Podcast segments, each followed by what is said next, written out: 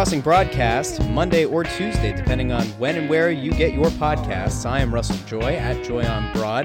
Today we're taking a slightly different uh, trend here. We're going to be going all around Crossing Broad, uh, starting with the Crossing Broad Sixers beat writer, Kevin Kinkead. Uh, later, we'll be getting to Anthony Sanfilippo and the Flyers, and uh, Bob covering the Phillies in some uh, particular order. Um, we're starting out with Kevin. Uh, before we get going, just a big thank you to our sponsors, Carlinos and Amerigas. We'll be getting to them a little bit later in the show. Uh, Kevin, it was an all star weekend of sorts, a lot to digest, and apparently JJ Redick is a racist, says some beat reporters. So uh, I think there's plenty to get into. Where do you want to start? Uh, well, you know, I'm going to start by saying hello, and uh, that it's good to be with you. And uh, yeah, that's kind of two things on the opposite side of the spectrum, are they not? Uh, allegations of racism on one hand, and then the All Star game on the other. Yep, it's uh, on a weekend that should be all about Joel Embiid in his first, what was a an action packed and a and a highest of highs and not really lowest of lows first tilt in the All Star game, a culmination of a guy who had missed his first two NBA seasons. Uh, man, like the the way that that this uh, weekend was setting up for the Sixers was great, with you know the exception of maybe the omission of Ben Simmons from the All Star game, mm-hmm. and uh, you know of course somebody just had to had to lose their mind about what was a an inconsequential and perhaps a tongue tied slip. Do we get the bad out of the way, or do we start with the good? No, let's start with around? the. Where, where do you? Well, where let's do you start, start with the. I mean, I don't know if you want to go back to the Rising Stars game, but I think that Heck kind yes, of I do. was- You're darn right, I do. Oh, it's funny. I mean, Dario looked totally out of place there. Um, you know, with a bunch of guys just running the floor, and he's you know trying to shoot mid-range jump shots and stuff like that. But that's fine. It was nice to see three Sixers on the floor for that, and uh, yeah, they acquitted themselves well. And uh, you know, it just shows how far the franchise has really come if you think about it. Um, you know, I didn't really get to watch a lot of Saturday stuff uh, because I was down at the um, Beer Fest down at Xfinity. Um, but on Sunday, then the All Star game, I mean, that was uh, it was just something cool about seeing Joel out there on the floor with you know Giannis and Kevin Durant and LeBron and uh, all these other superstars, and to think about really how far he's come in a short period of time. I mean, really, his, it, it wasn't that long ago that he was drafted, and people were saying. You know, he might be a bust. We may never get to see him play. You know, the, the videos of him shooting three pointers before the games were uh, something akin to what we're doing with Markelle Fultz right now, you know. So I just, you know, my takeaway from all of it from the weekend, if you want to boil it down to one simple thing, was um, franchises turning a corner, and it was just cool to see Joel out there, you know. And uh, it was cool to see, uh, you know, him and Russ kind of go, going at it a little bit, and him and Paul George at the end there with the block. And uh, I don't know what Mike D'Antoni's doing, taking uh, Joel Embiid out uh, for a defensive possession at the end of the game. Not like the game matters at all, but uh, that should pretty much tell you all you need to know about uh, his coaching and probably why the Warriors will will come out of the West.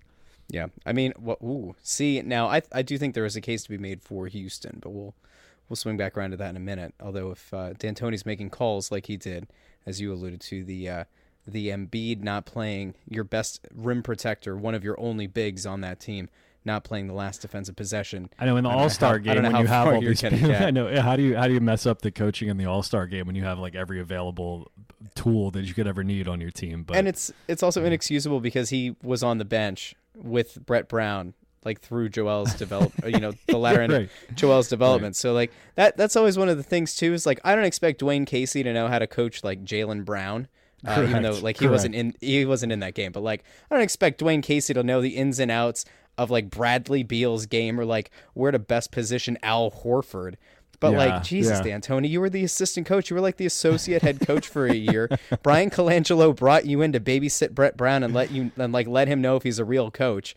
And you didn't know what to do with maybe the best big man in the game. I'll say Uh, that the All Star games uh, it started very very slow from Fergie from the black for the uh, Oh, black, from the bare naked ladies to Fergie to Yo, uh, bare naked Kevin Hart.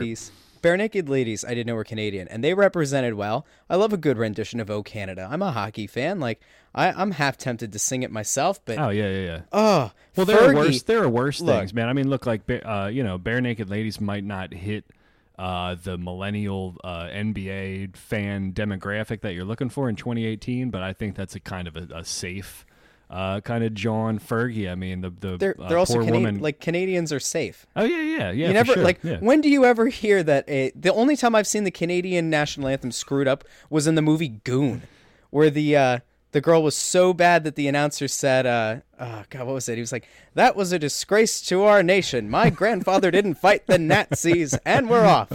like seriously. I, Uh, No, I- I- you can't screw up Oh Canada, but It is a very safe. It is a very safe national Fergie, anthem. Yeah. Fergie went out and sang like she was in a smoky cabaret, like with empty bottles of bourbon shattered on the floor. What the? He- what was that? Well, I think she was trying to do. Was she trying to pay homage to Marvin Gaye there? It, it, um, in some way, shape, or form. It was a little bit of like Marvin Gaye and Amy Winehouse meets uh, Marilyn Monroe doing the uh, sexy "Happy Mr. Birthday." Oh yeah. uh, Mr. President, whatever President. the hell. that- Yeah, that was before Uh, my time, but I've seen the videos.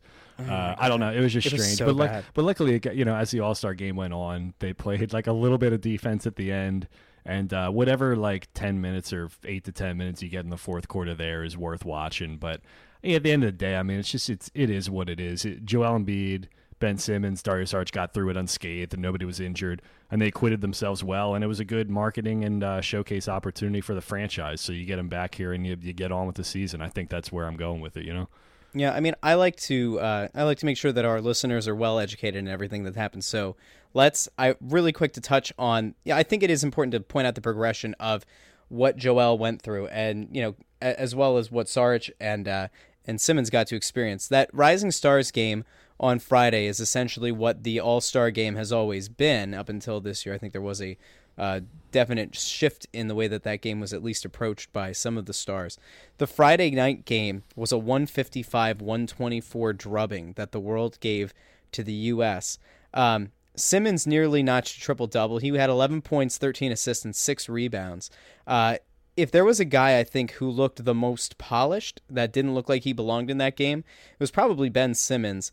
Um, one of the other guys that I think would be kind of safe to say, as much as I hate it, Jaylen Brown has, I think, very much, uh, very far outperformed what anybody expected him to be in a draft that uh, many people said around the trade deadline uh, was a pick that had been offered for Nerlens Noel or for Jahlil Okafor, depending on who you believe. And uh, the fact that now Jaylen Brown is is starting to put it together, I might just be a little bit gun shy in uh, in putting him down too much because I played a game of 2K the other night. My buddy dropped 60 points on me with Jaylen Brown. I don't think Jaylen Brown's ever done that in, in his life. I don't think he could play against my two year old and score 60 points, but it happened. I digress.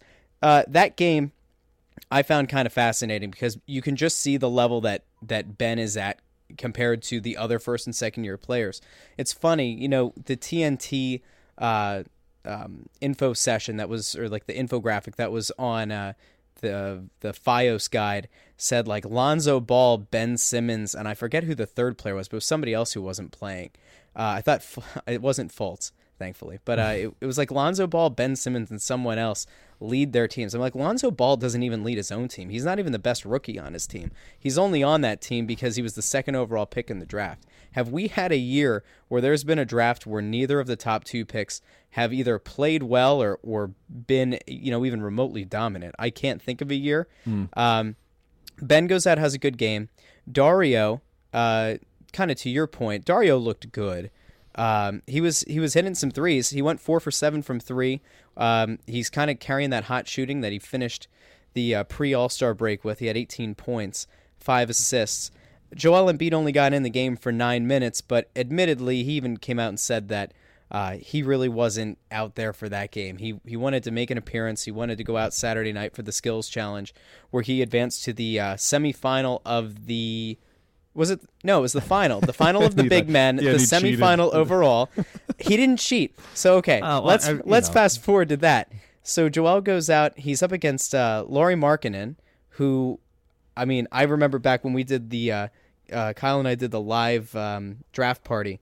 That was the trade that went down that netted uh, Zach LaVine in that pick to Chicago for Jimmy Butler.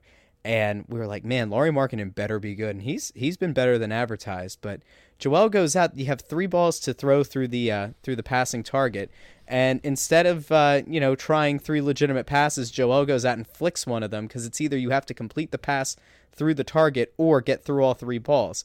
which they they pointed out well after the fact, but it was crafty.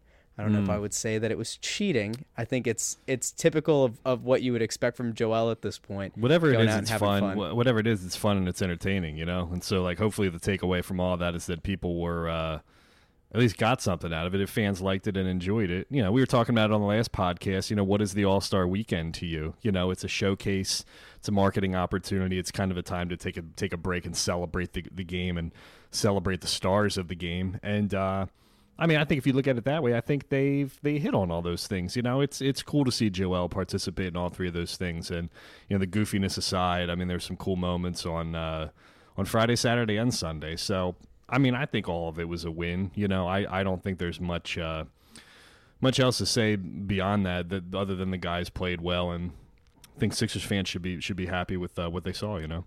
Yeah, and, and when we get to the uh, actual All Star game itself, Joel went out. He played for 20 minutes, 19 points, eight rebounds, two blocks, uh, both of which you already you know had brought up. The one on Russ where he goes out, he uh, I tweeted it out. The video of him draining a rainbow three, going right down the court, and Russ decides to go in on him. And uh, I guess he was going to go up for a dunk, and Joel just erased it away. I, I was waiting for the McKen- the Dikembe Mutombo finger wag. Um, It was just awesome. I mean, they they even like it was funny because it was as if TNT had actually done their homework for a change. I think Reggie Miller actually knew what was going on for the first time, maybe all year, uh, where they talked about you know the the back and forth that Joel and and Russ had in the game in Philly that carried over, and you know the waving goodbye to one another and. Look, Joel had been interviewed as well and, and said that, you know, he respects Russ Westbrook as a competitor, but he's not going to let anything go, you know, too easy. Um, but my God, like the end of the game, you've got Paul George, you've got Joel on an island. Joel and, and LeBron had matched up a few times, and Joel and KD had matched up a few times, which was really cool. That's I think maybe the the best part of uh, seeing them blow up the East versus West concept is just getting to see so many unique matchups. Um, but Joel goes on an island, blocks Paul George, and then so of course you know why wouldn't Mike D'Antoni pull him from the last the last uh, possession? It's not even like it was an offensive possession where you wanted a better three point shooter. That that Steph team was absolutely locked and loaded. My conspiracy theory thought is that Joel uh, was pulled, or yeah, Joel was pulled on the defensive possession because it was a tie game, and uh, D'Antoni wanted them to go to the hoop for two, knowing that he had so many lights out three point shooters that he wanted a buzzer beater three. Um, that's my that's my my theory. They didn't want it to go to Yeah, OT. yeah. They wanted it to just be a uh, you know a buzzer beater three, and it and it kind of ends with Steph jumping around, and we talk about how the game has shifted to bigs who can shoot threes, and how the three point shot is legit, and how they should think about instituting the four point shot. These are all things that I don't know. I, I think are you know they're interesting Reddit conversations. I don't know how legit it's going to be. I don't know. They were talking about a four point shot maybe in next year's game, but I love the lack of the East and West. I love the fantasy teams, and I do hope that somebody puts their big boy pants on next year and actually lets it be televised. But that's Yeah. just me. No, I agree with you. Um, do you want to do? Uh, do you want to get into the Redick stuff? Yeah. So JJ Redick, um, no one knew he was a racist, but you know, depending on what beat writer you follow on Twitter, it would appear he's a racist. Where do you uh, where do you fall in here, Kevin? Uh, yeah. I mean, when you watch the video, it just looks like if. I mean, well, first of all, context for people, right? Um, the, the this is video that was uh, it, it's it's outsourced. It's uh, commissioned by a company called Tencent. Um, and they have the agreement with the NBA to share their content in China, right? So they went around and they did a video where they just shot some guys in the locker room and asked them to say, "Hey, can you?" We're doing like a video to help uh, or to uh, say Happy Chinese New Year, you know, to our people in China, right? So the NBA, like the individual, you know, NBA TV or who, whoever's in the locker room, will say, "Hey, we need you to read this thing or say this thing into the camera," right? So JJ's this clip appears then with all these players sort of uh, melded together saying Happy Chinese New Year. Some of them are speaking in Chinese that they were prompted, they were given, and others are just saying it in English and it's translated.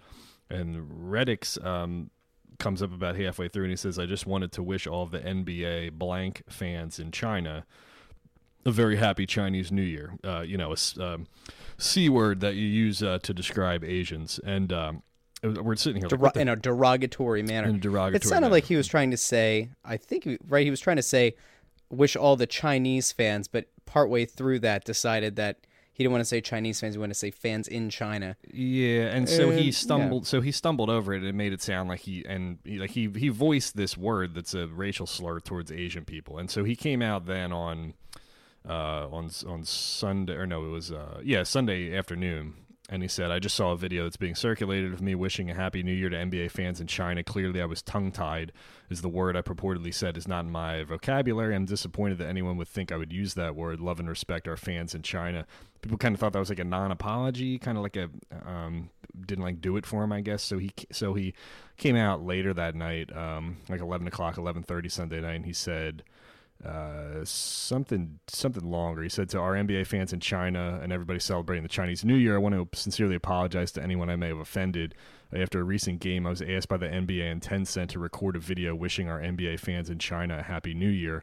I was glad to do it. I was intending to say NBA Chinese fans, but it sounded weird in my mind, so I changed it mid sentence to NBA fans in China, which is what you just mentioned, Russ.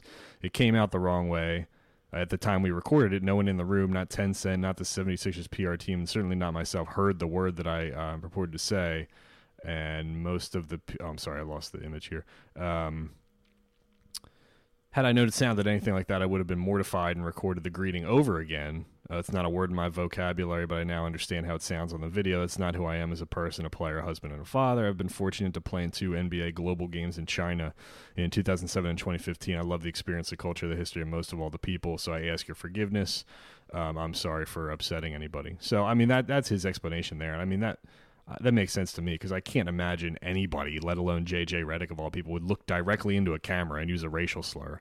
Um, it was obviously done And, after the after the, and the fact that the NBA would have promoted it, the Sixers would have promoted it. Yeah. Like, Well, I that's, wonder if that's the part was- that gets me the most. Like, is it is it just that it automatically blasts out? Like, when I mean, I, I don't know. Is this a dirty secret to air in public? But like, when when any of us go to post anything to the website, like it gets sent out through all of the the um, Crossing Broad um, social media channels.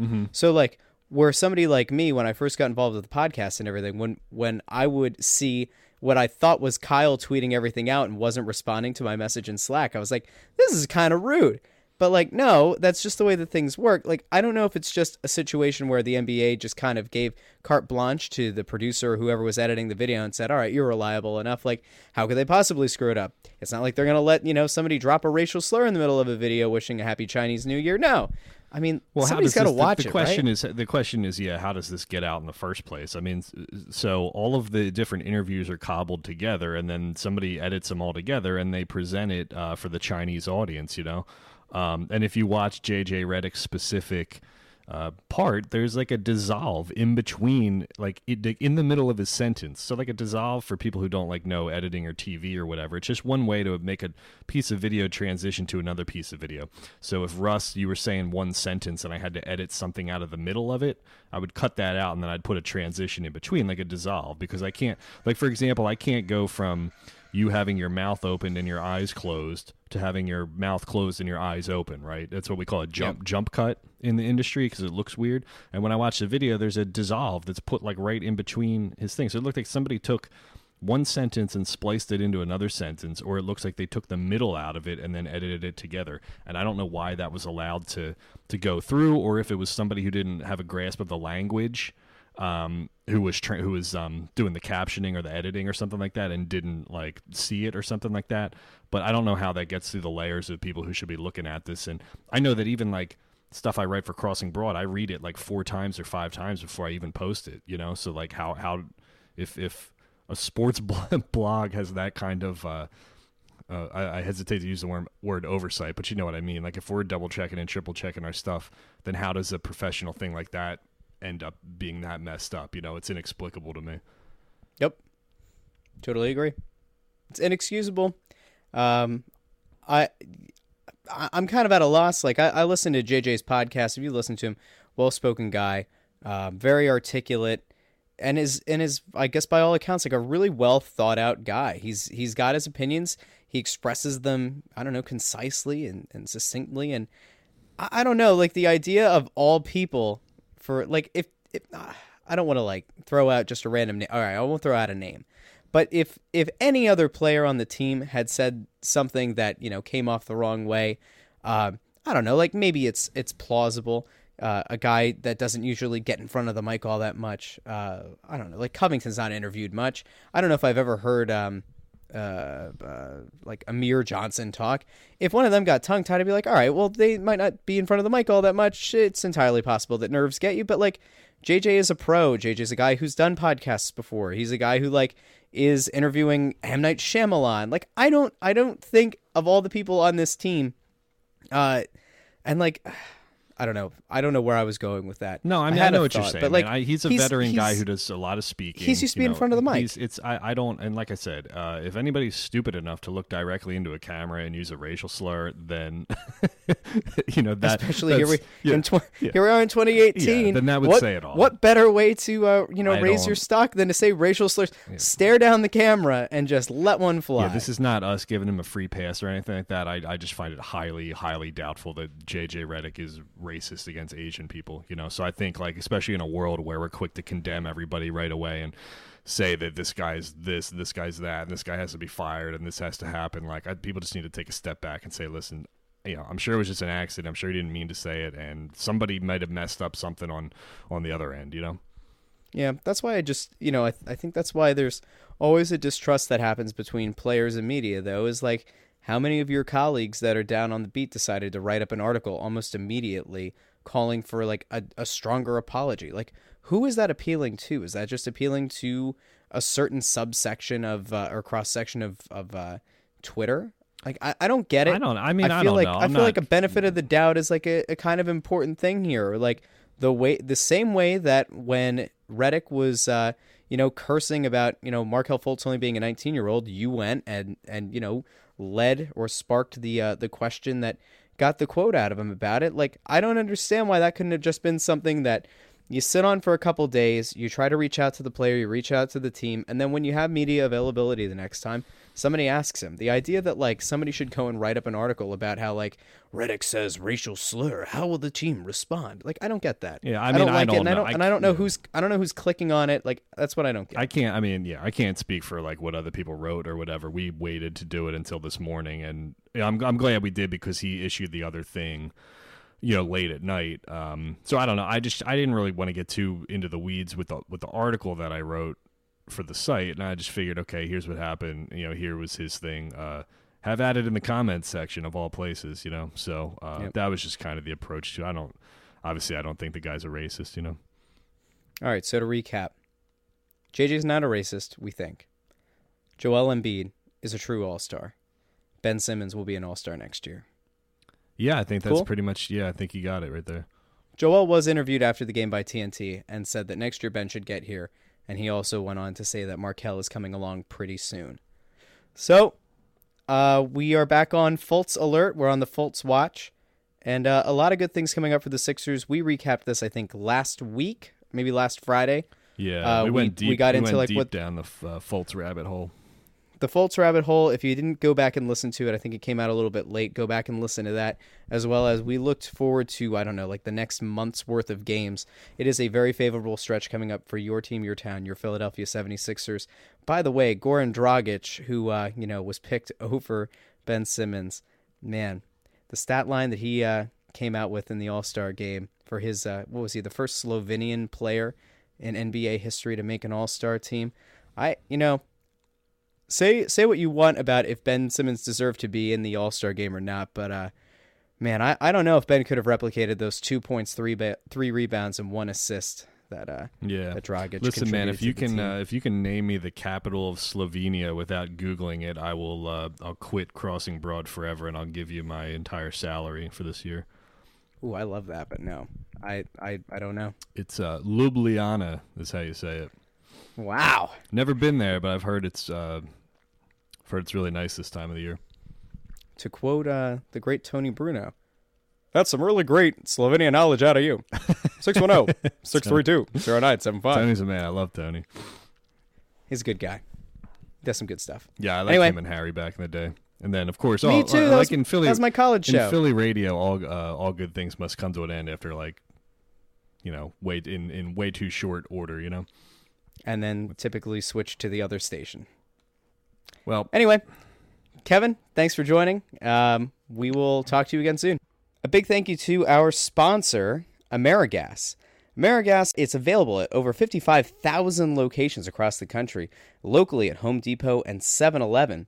There is a, uh, a big giveaway on crossingbroad.com backslash Amerigas. All you have to do is go to that link, crossingbroad.com backslash Amerigas, enter your, your name and an email, and I believe a zip code, and you'll be entered to win a prize package of $500 worth of Amerigas and Crossing Broad things. It's $300 worth of Amerigas equipment, including um, a heat lamp.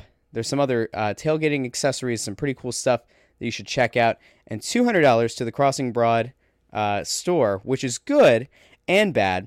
It's good because there's some great designs, including two of the Jason Kelce designs, which I've been packing for most of the day. My wife and I went to uh, Kyle's house today, where uh, we spent five hours packing shirts for uh, for your pleasure. So, if you win this uh, this contest at Ameri- uh, con- crossingbroad.com backslash Amerigas uh, and enter to win, you can also on social media, Twitter, Instagram, whatever you want, take a picture of yourself with uh, an Amerigas tank in maybe the uh, the greatest pose that you can find, the greatest location you can find, an Amerigas picture with the hashtag Show Your Tank, or again, crossingbroad.com backslash Amerigas.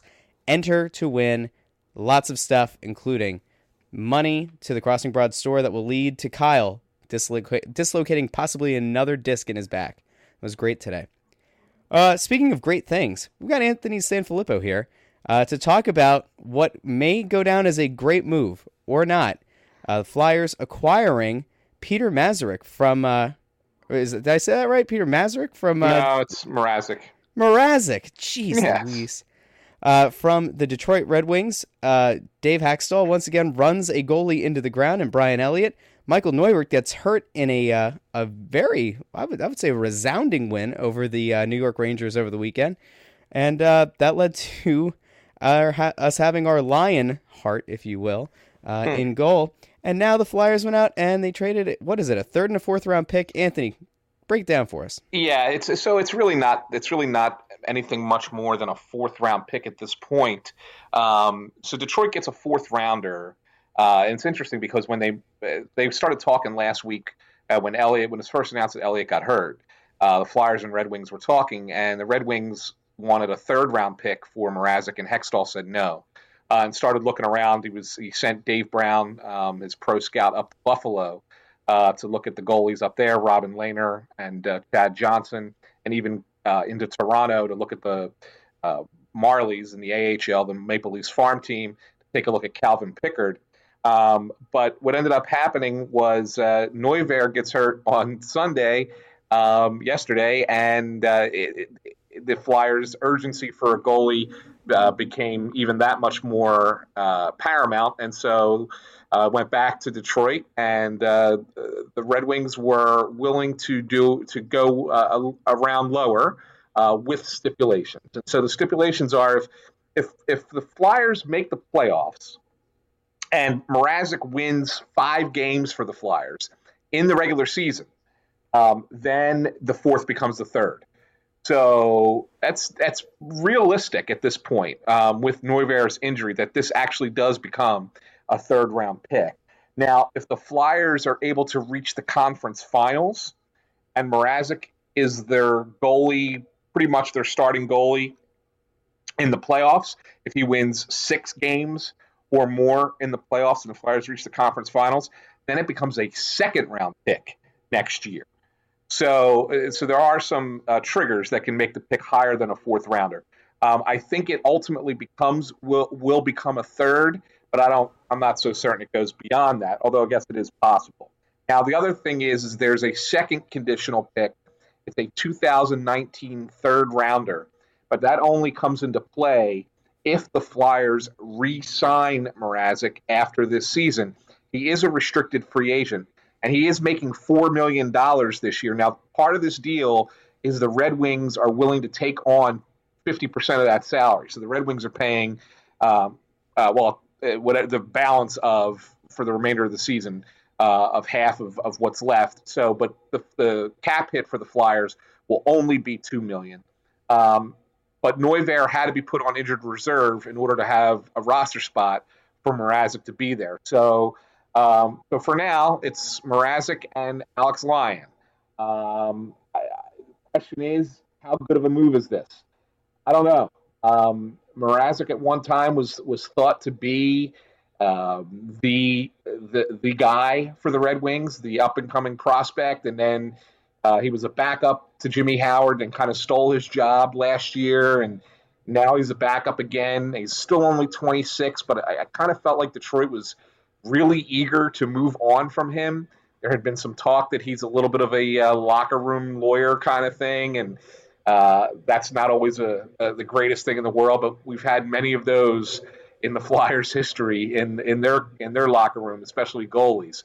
Um, so it's going to be interesting to see how it plays out. But I mean, I think ultimately, Russ, Brian Elliott is still going to be the Flyers' goalie in the playoffs. Um, so I don't really think it, it, this really has an opportunity to jump to that second round pick unless Elliott re-injures himself again and Mrazek has to be the guy. Um, but I definitely think that the Flyers looked at this and said, "Here is a guy who's in the NHL, that's played decently so far this season, um, and that we could at least have him get us through for much of the next month." And, and that's kind of where it's at. So uh, I, I don't. I mean, Flyer Twitter can be all ecstatic and crazy, excited about this. I, I would temper that just a little bit. The guy's an okay goalie, not anything, uh, not much of an improvement over what you already had here. So, so you would uh, essentially equate what uh, I'm going to screw this name up all the time. Mrazek. I was you got right. it right. You got it yeah, right. right. So, uh, so you would essentially equate what Mrazek is to what Brian Elliott is when healthy. Like, if if if you start this season with Mrazek instead of Brian Elliott, are they in a similar position? Yeah, that's a, that's a good good question. I mean, I guess technically, uh, and when I say technically, I mean uh, the the way you the way you play the game. Technically, um, yeah. I mean, I think that they're very similar in in that vein. I think uh, the difference is is I is that um, Elliott's a real team first guy. He's a real gamer. He's a guy that guys want to play for um, and play in front of. And and there's a lot of times when you have goalies who are a little bit of an enigma. I mean, you remember what it was like with Bryz. Um, Humongous yeah. big. Yes, you remember what it was like with him. And the guys in the locker room didn't always want to, you know, play for that guy. And, and I'll, you know, even for some of our slightly older fans, um, we're going back to like Roman Cechmanek, you know, uh, about 17, 18 years ago. It was the same thing. Guy put up great numbers, but the guys in the locker room didn't particularly like playing in front of him. There's a lot to be said for that in hockey. It's not something that can really be measured statistically. It, it, it's more of a of an emotional thing. It's more of you know glue. I mean, we always hear about glue guys in sports, and you, you always want a goalie to be somebody that the team likes playing for. And I, just from, you know, again, I don't know Peter Mrazek from Adam, so I can't sit here and tell you that this is 100% certainty. But when reports start getting out that, that he's not the, the most well liked guy in the locker room, it makes you wonder just how he's going to fit coming into a team that is that is pushing to make the playoffs at this point. Great, a locker room fracturing goalie. What could possibly go wrong? so so let me get this straight. Mrazek is going to make like, theoretically cap hit wise. Uh, were it not for the split salary, he would actually be the highest compensated goalie on the roster. But he's not head and shoulders above anybody that they have on the roster. Let's get let's get one thing out of the way. So for those who were watching, or even those who weren't watching the uh, the NBC game on Sunday, when the the Flyers, it was funny. We had a a couple of our of our best couple friends over um, to watch. the The guy is a, a, Rangers fan, so now I guess by extension his wife is as well. And we went into this game just saying there's no way the Flyers win. It's Henrik Lundqvist. It's at Madison Square Garden.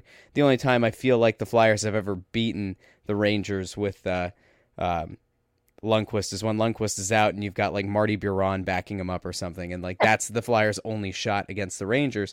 Well, Alex Lyon ends up having to come in and spot duty and actually did a pretty good job, which led to like Doc Emrick and crew, you know, kind of, uh, I, I, don't know.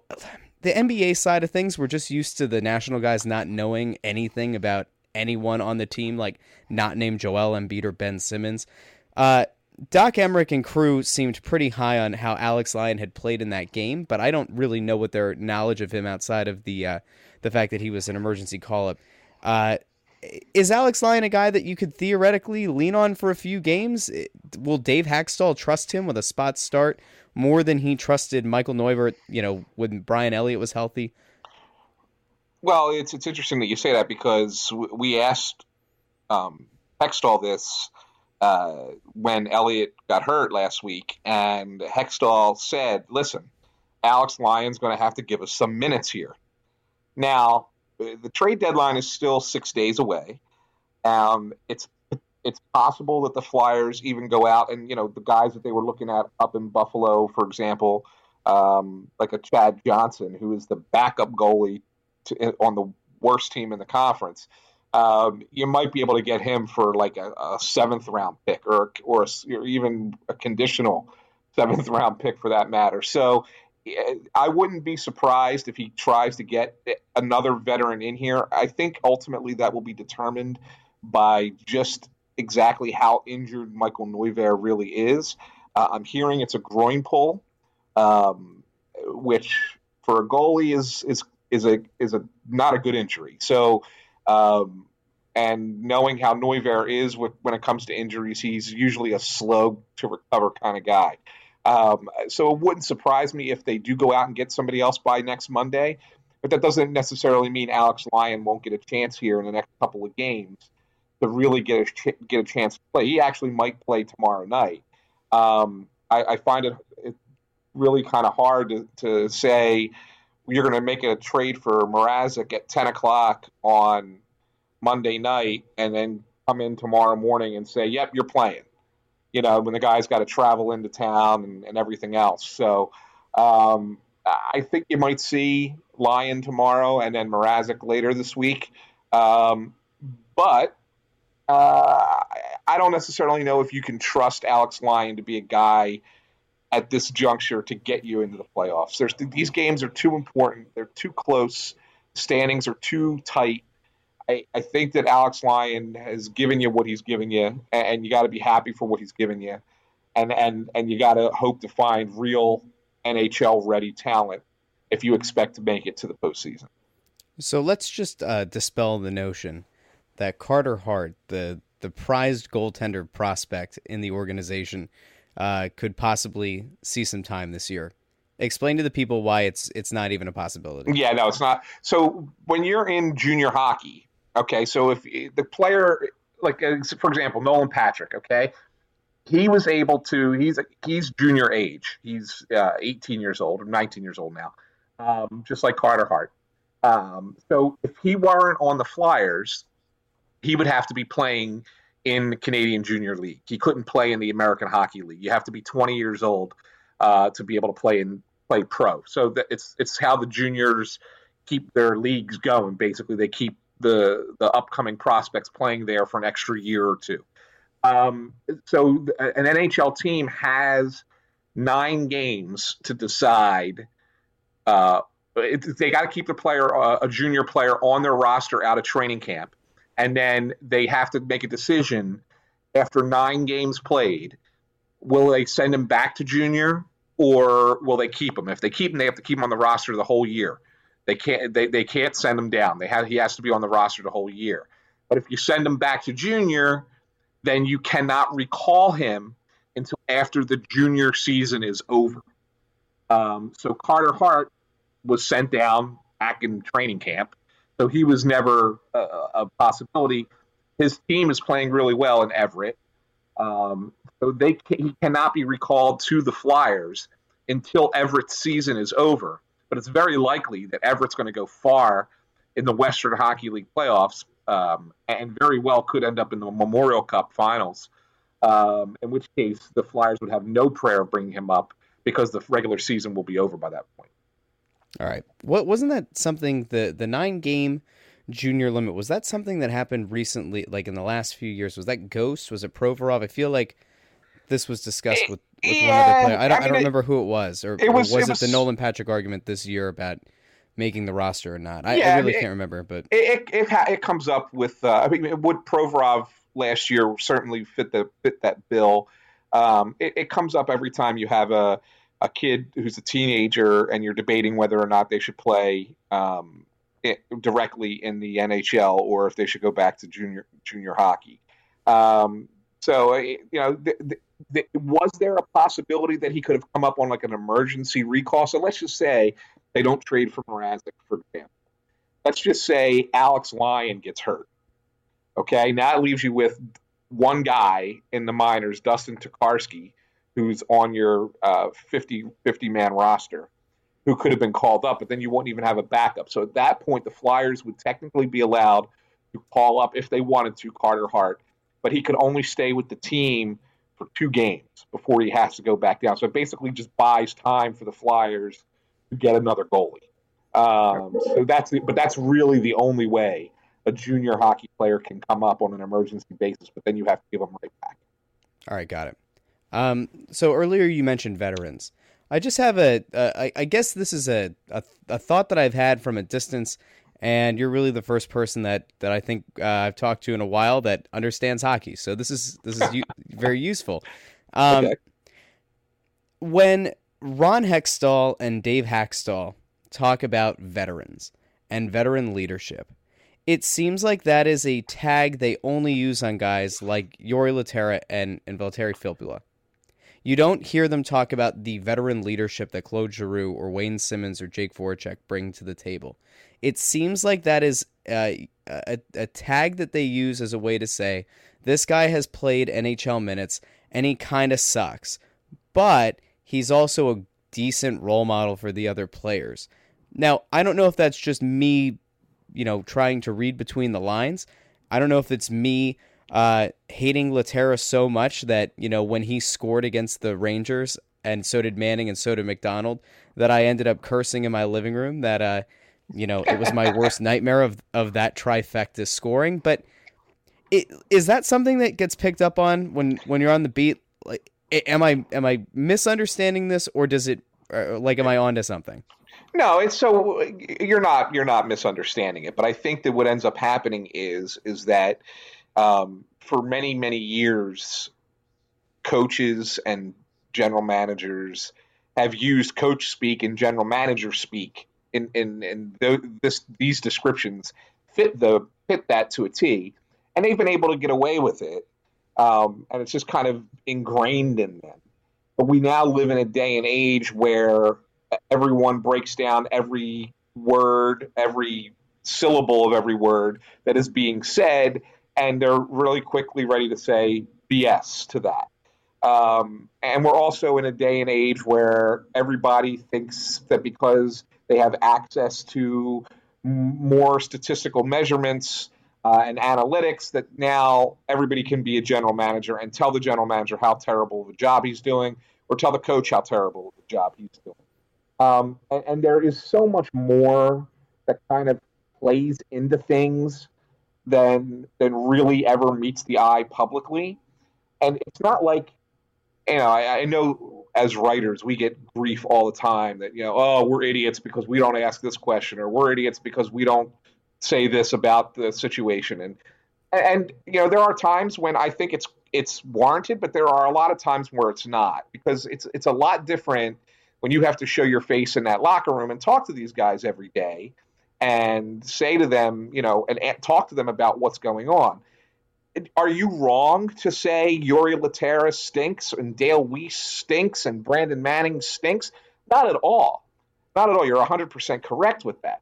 Are you are you wrong to say, well, maybe we should have the kids play instead? Here's where there's a here's where there's a, a gray area because adjusting at the age of 19 or 20 years old to being a wealthy professional athlete living on your own in a big market city with all of the potential pitfalls that come with that.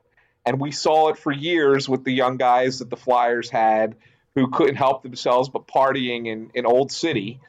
Um, sometimes you, you, you got to learn how to be an adult a little bit sooner than maybe you should have. You, know, you got to remember a lot of these guys were sheltered and you know living with what they call billet families. um, who are you know families who are taking in hockey players because they're living away from home at age 16 and 15, and they're brought in, and, and these families like really shelter them. They take them to hockey, and they take them home, and they teach them their their school lessons at home, and they make sure they eat their meals and go to bed on time. There's really no social life. And so now all of a sudden you're 19, 20 years old and you're being thrust into a situation where you're being paid $800,000 a year and you're living on your own and you have total freedom and it's like holy hell this is what i've been missing for the last eight nine years of my life. And so sometimes that kind of stuff affects your play. And so that's why certain guys take a little bit longer to develop than others now it's going to be interesting i'm sure one of the questions you're going to ask me tonight russ is going to be about flyers also recalling oskar lindblom ding um, ding ding ding ding yeah, okay so he's being called back up tonight. Now everybody's going to sit there and say, finally, they're finally calling this guy up. But there, there's a twofold thing for this. One, uh, I, I bet we're going to hear tomorrow that there's an injury in the lineup. There's a forward who is hurt, and that's why Oskar Lindblom is being called up. And my guess is is that it's somebody on the top three lines because if it was a fourth line guy, they wouldn't be calling up Lindblom. They would call up Goulbourne or Vecchione or you know more of a gritty kind of player. So it's somebody who they look at as like a scoring type. Um, so I think that's the reason he's being called up um, more so than anything else. So I, I, we we should be tempering that a little bit because you know it, it's not like there's something there saying, well, finally, you know, this guy he should have been up here all along the Flyers think he's he's going to be there. But remember, he came over from Europe. This is his first year playing in North America, adjusting to playing on a smaller ice surface, adjusting to playing against more physical players. You know, this is now a job. This is not a game. This is these guys are being paid. This is their livelihood. There's a lot to learn. And it's sometimes these kids just aren't ready. And if anybody thinks Oskar Lindblom is going to come in here play a handful of games and light the world on fire, they probably have another thing coming because it's not it's it's unlikely. I, can it happen? Sure. We saw it with Ghost a couple years ago, right? But how many times do, do young players get called up and do nothing, and then you have to send them back down again? I, I think that that's more likely than not. So I, I would just be careful what you wish for because young kids come up and they make mistakes, and right now expectation for this Flyers team because of how well they're playing is they're going to keep winning and they're going to make the playoffs. And if you have a young kid come in and make a mistake, then what? I will not have you besmirch the name of Oskar Lindblom on this podcast. the same Oskar Lindblom who last year had 47 points in the SHL, who had 14 points in 20 playoff games. How dare you, sir? Yeah. Um, for those for those who haven't been following, uh, to your point about him playing his first year in North America, um, as of recording this podcast tonight, uh, nothing is going to change in these stats. Uh, Oskar Lindblom on the season has 16 goals, uh, 18 assists for a total of 32, uh, 34 points uh, in 54 games with Lehigh Valley. That's that's pretty good stuff. And and he was a guy that I thought was definitely on their radar to make this the to make the team at least at, at part maybe the earlier part of the preseason. And then he seemed to fall off and fall out of favor with uh, with the coach, but Lindblom, if nothing else, like I get excited anytime there's there's a prospect. I feel like I always say on this on this podcast that like so many of the the storylines with each of these teams overlap, and if you're a fan of the the Sixers, the Flyers, the Phillies, the, the Eagles, and even the Union, so many of these concepts of well, what are expectations for the season? Like, uh, you know, in in a, a later section of of this show uh, we'll be talking to uh, to Bob, who writes for the website, and I think that's like one of the things that we were going to kind of get at is, you know, in in this Philly season, there there shouldn't be any expectations. If you if you have some younger guys play to get some reps, it's not the worst thing. It's get like you were kind of saying, like getting caught up on what it is to play at this, you know, with the speed of the game and the pressure and everything it was the same thing for this you know in some ways for the Sixers I think it was in it was similar for was in, in the case of the Eagles it was trial by fire for Halapoulivaati Vaitai and Isaac Seumalo and even Stefan uh, Wisniewski like some of these guys like when when you don't know exactly what expectations are supposed to be like if you're being realistic I think in in a lot of cases it's worthwhile having a guy up so while I, I get your point about needing to adjust to the league and needing to adjust to playing in North America, I guess this kind of brings me back to something that I, I've just found inexplicable and, and kind of indefensible from a distance. And that's Travis Sanheim's omission from any regular playing time with the uh, with the Flyers this year. A guy like uh, Andrew McDonald, who had to be carried around, his dead corpse had to be carried for a season practically by Ivan Provorov. I get it He's he's got a huge cap number. Maybe he provides good veteran leadership. And like as a third pair defenseman, like I'm not that upset with Andrew McDonald. But somebody needs to explain to me where Dave Hakstol's head has been that Brandon Manning, who is at best, I think, like a seventh defenseman, a nice press box piece, somebody who could maybe grab the owner a, a box of popcorn at intermission.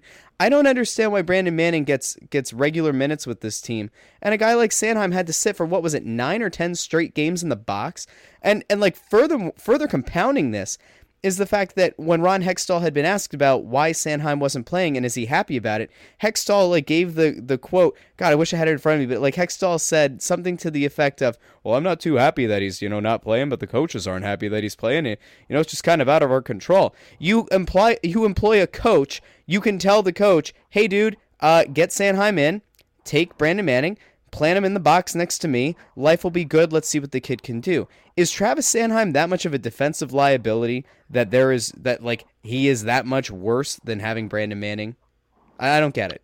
Please make okay. sense of it. So here's here's how I'm gonna, and I, I hate to do this because it makes it sound like I'm defending the team, but oh no, um, uh, yeah. Oh, no. So well, here, here we go. Well, thank so, you, Anthony, for being on the podcast today. We are. no, I'm just kidding. Go ahead. No, it's fine. Um, let, me, say this from the beginning because uh, we talked about Lindblom. First of all, the, the, yeah, you want to see him up here, but you got to remember the difference with hockey is it's it's not like all 12 forwards play the same kind of role. The Flyers view Lindblom as a top six kind of kind of forward. They really would rather not him play third, fourth line minutes because that's a different role, and he he's not that kind of player. Um, so that's can I stop like, you there for a second? Before, uh, yeah, yeah. But why? because that, that's what I don't get. Because like when the season started and the fourth line actually looked like three guys who actually knew how to play hockey, and we didn't have to like listen to the Broad Street Bullies adage of old. It felt like yeah. they were running four lines that could actually score. I don't. I don't. I don't get it. But they were. But they really weren't running four lines that could actually score. They were running a fourth line that was competent. No question about that. Um, they were playing uh, Laughton, Raffl, and Leier together, uh, the Honeybees as they were being called um, they actually, but I mean, if you look at them, are, are they really like a, a you know, Michael Raffl, as great as as great as that line was in the beginning of the season, went 21 games without a point to start the year. So really, were they going to score a lot? I mean, uh, com- combined, I think they have 24 goals for the year between three guys in 150 games. I mean, that's not a lot. So it's not saying that they're not NHL quality players. They certainly are.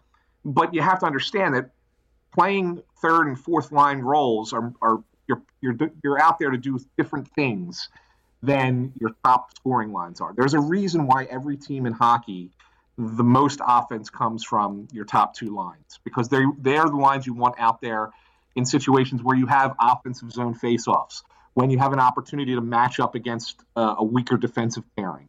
Um, so there's all kinds of you know in-game strategy things in hockey that for forwards at least, um, I think that that makes certainly makes more sense. Now let's look at the defense because I think this is where where you're trying to make a. I, I think you make a better argument because there's no question that at the beginning of the season, or at least even halfway through the season, it didn't make sense to have Travis Sanheim sitting in the press box and Brandon Manning, or even I mean, nobody mentions Radko Gudas. I think Gudas is lower on the totem pole for me than Andrew McDonald. Um, I think that that third pairing is not good. And there was a, there was a time when I sat there and said, "Well, gee, why is not Travis Sanheim in this lineup? Why is he sitting in the press box? If he's going to be here, he should be playing." Ultimately, they determined that there was a lot of things that he was doing that was not that was not right for the NHL, and he they didn't want him to continue to struggle with those bad habits. So the mis- there was a mistake there. The mistake was letting him sit in the press. I mean, heck, Travis Sanheim and I were getting um, hot chocolates together every second period, you know, intermission. Is we, he a mini marshmallows kind of guy? Does, no, does he have the marshmallows? No, no they don't have the the Flyers press box is too damn cheap to have mini marshmallows. Does the Flyers press box? Do they mix it with milk? Is it a is it a hot water situation? Inquiring minds water. want to know. Oh no, hot, hot water. No, that's, all, yeah. Yeah, that's no, like no. that's like emergency uh, hot chocolate at a youth soccer game. You can't do what, that. guess what? Even what even like. Brenda, even Brenda, whose son doesn't even play, she at least brings the milk and heats it up on a hot plate. Good God! Oh, it's terrible. I, I'll tell you what. I'll tell you what. For as good as for as well as the Flyers treat people and the fans and their players and even the media, I mean, they really do take care of the media. The press box at Wells Fargo Center is the skimpiest when it comes to snacks and food. They have bad popcorn that doesn't have good butter. They have uh, all they have is junk candy like you know Skittles and Reese's Pieces and M and M's. Okay, I, I, thought you were gonna thought you were gonna throw some shade at Reese's peanut butter cups. We were gonna have no, an issue. No, no. If they had real, I was gonna pull a Braun Strowman and tell you to catch these hands. Like that was gonna yeah. be an issue. But okay, Reese's oh, Pieces have, weird. Yeah. Yeah, just just junky candy, and then they have um, jumbo pretzels, which aren't even real soft pretzels. They're kind of just the mass-produced kind. Um, okay. Just sit in that and rotate in that heated stove thing and that's mm. it. That's all. That's mm-hmm. all they offer up there. I mean, you go to any other press box in the league, and there's hot dogs, and there's you know, I mean, there's there's real food. there's in Chicago, they put out like sushi, and it's crazy the kind of stuff Chicago? that they. Chicago. Yeah, the the, the Madhouse on Madison is is the best what? press press box food by far. Wow. By far. Um, right, we're, but we're getting a little off topic here. anyway, look, I don't know if anything is off topic at this point. It's fine. um, anyway, no, but so that made like it made sense to me that that they needed to get him playing. They felt like they that he was going to um, continue to struggle doing the things he was doing, and he needed some more some more refinement. So they sent him down to the Phantoms.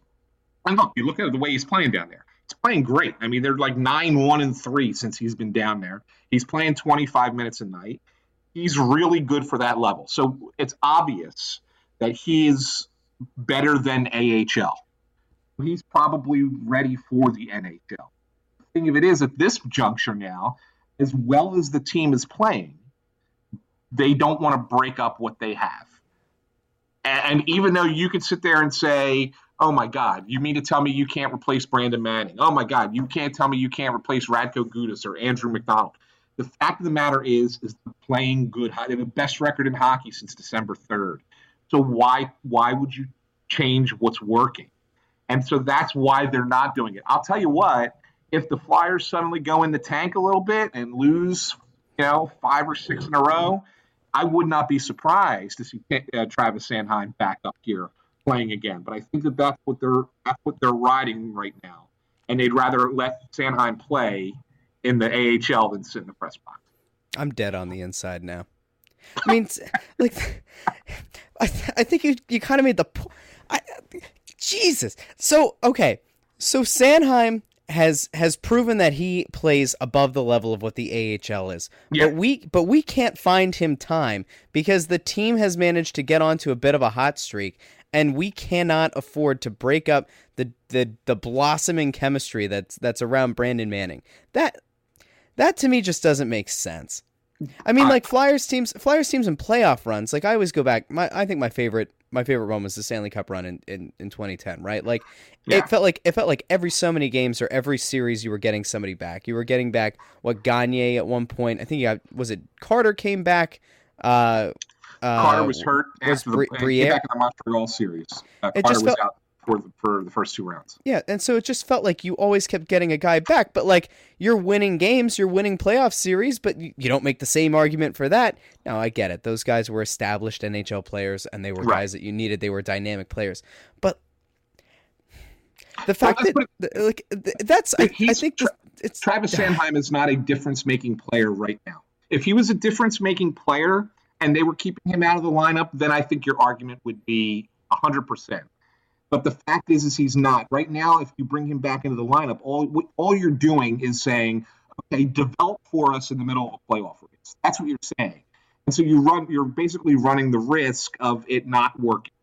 Um, and, and would the fans be okay with that? Maybe, sure, they might. But is the team okay with that? The team wants to make the playoffs. They haven't missed the playoffs for two straight in consecutive years for um, almost 30 years now. So like they, you know, there's there's a real you know push with that franchise right now to get into the playoffs this year. And I think that that's they'll sit there and say, you know what, we'll let Travis Sanheim be on this blue line to start the 2018-19 season, but right now we want to make sure we get into the playoffs.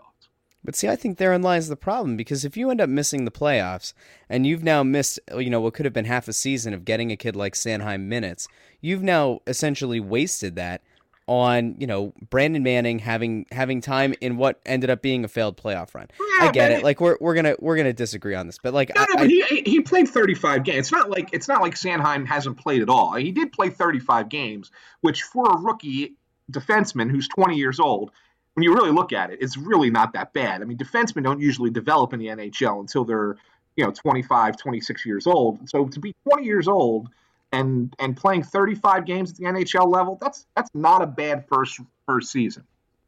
What are the defensive pairings right now? I know that there's been the debate on whether or not you should break up Ghost and Provorov. Yeah, well, I mean, they're playing great together. So I, I guess that, I mean, I was one of the people who wanted to split them up because I thought that Robert Hägg played better with Gostisbehere than he does with Andrew MacDonald.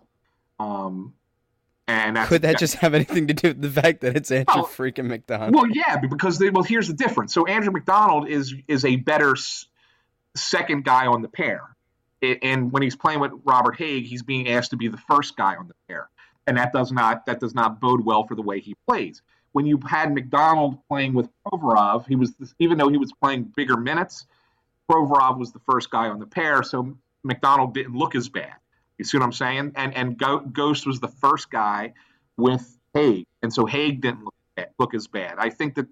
So I think I would I would play him the other way around. But again, when you're winning and it's going as well as it's going, and Provorov and Gostisbehere each have ten goals, and Gostisbehere is among the, the scoring leaders for defensemen in the NHL. Why would you change it? And and and that's a that's a fair argument back at you know and you know, until it fails, and I can sit there and say, "See, I told you so."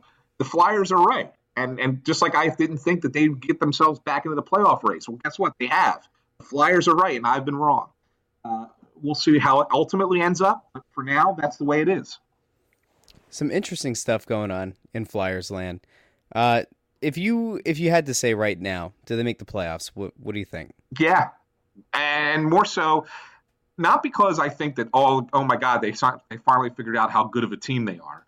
I mean, I always felt that they were right on the borderline, um, and they were they were close to being a uh, playoff team. They were going to always be on that bubble, um, but more so because I think that the teams around them have kind of collapsed. I mean, the Rangers went in the tank completely. Columbus can't get out of their own way right now. The Islanders' defense is terrible. Carolina is a team that I really like. A lot, another real young, up and coming team, um, but they just qu- haven't quite gotten to where the Flyers are just yet. Um, and the Devils kind of fell back to earth. So really, it became, you know, Pittsburgh and Washington are the two better teams, and the Flyers happen to be right there. So, um, yeah, I mean, it's has it surprised me? Yes, but at the same time, I don't necessarily think it's because the Flyers suddenly became figured it out and became a really good team. I think a lot of teams in the Eastern Conference kind of fell back. All right, that's fair. Fair points. Yeah. Uh, all right. Well, hey, you know, if nothing else, it's been an interesting run so far. And what was it like two weeks ago? The Flyers and the or two, three weeks ago, the Flyers and the Penguins were both bottom dwellers, and now they're both what two and three in the in yeah. the net, right? Uh, like yeah, it's, yeah. Hockey's well, a crazy game, the, but like the, the, fun, the funny thing is, Russ, when they played, I think it was January fourth or January fifth, they played a game at the Wells Fargo Center. They were in seventh and eighth place, and now here we here we are six weeks later, and they're in first and third place, and it's crazy. It's nuts. Although, and I mean, in fairness, the Penguins have guys that uh, you just shouldn't not win with, right? Like it, right? It's hard.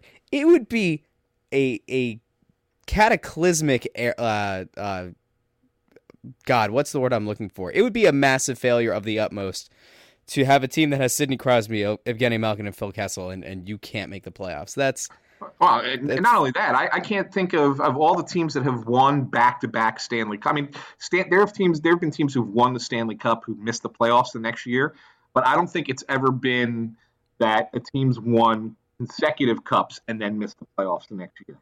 So know, the Penguins were like just kind of hanging out there. We're like, oh my God, are they going to be the first team to ever do this? You had to assume that they were going to figure it out at some point. And right now, I think of anybody in the NHL, I think there's if you look at like, who's what team's playing the best hockey in, in, in the NHL, to me right now it's the Penguins, and there's no one else even close. I think that they're that's how well they're playing right now, and, and how tough of an out I think they're going to be at this point moving forward. It's amazing that for their mascot being a uh, a bird that can't fly, they seem to seem to fly their way up the standings and, and win cups. Yeah. It's incredible. Hey, you know what? It, is it possible the Flyers win the Stanley Cup? Uh, it's probably like a non-zero percentage chance. It, it there's a percentage somewhere. Yeah, I'm sure. How they, they, I mean, the Eagles won the Super Bowl, so like anything's possible at this point. I just, brought this. Just get brought, in. Yeah, I mean, I brought this up in uh in the LeBron James um, Instagram post thing. Like weirder things have happened, right? Like the Phillies signed Carlos Santana. The uh, the the Flyers have actually played some young guys. Uh, the the Eagles won the Super Bowl. The Sixers have able have been able to like sign free agents and and convince like a guy like Marco Belinelli to play with them. And the Philadelphia Union spent a million dollars of the league's money to acquire a winger. Like eh, crazy things have happened this year. Why can't the Flyers make the playoffs and go on a Stanley Cup run? Whatever. It's totally possible. It totally. It, that's the beautiful thing about the NHL. I mean, if you go back and look season after season there's always one team, sometimes two teams that make this great run, and you're like, where did this come from? I mean, you talk about 2010 being your favorite year. I mean, just think that they were three games before the end of the season, they were not getting in, and then all of a sudden they got in. Then they were down three nothing to Boston, and they come back and make that miracle, and they get all the way to the finals. So anything can really happen. I mean, the LA Kings won the cup as an eight seed um, you know, Nashville make the run to the final last year, although they were a little bit better than maybe their seed might have indicated. Um, the fact is, is that it happens in hockey, and this Eastern Conference, the way Tampa and Pittsburgh, is really wide open. And so maybe you know if you finish second or third in the division, you know, can the Flyers beat the Capitals in the playoff series? I think so. You know, maybe somebody pulls an upset and knocks off Pittsburgh. Now all of a sudden, can the Flyers get to the conference finals? Sure. You know, I mean, any anything can happen, and you just got to get in there and see what happens. And so, you know, all credit to them for for getting back into this. This is I, I never saw it coming. I thought this team was dead in the water, and I'm still not a big fan of the coach.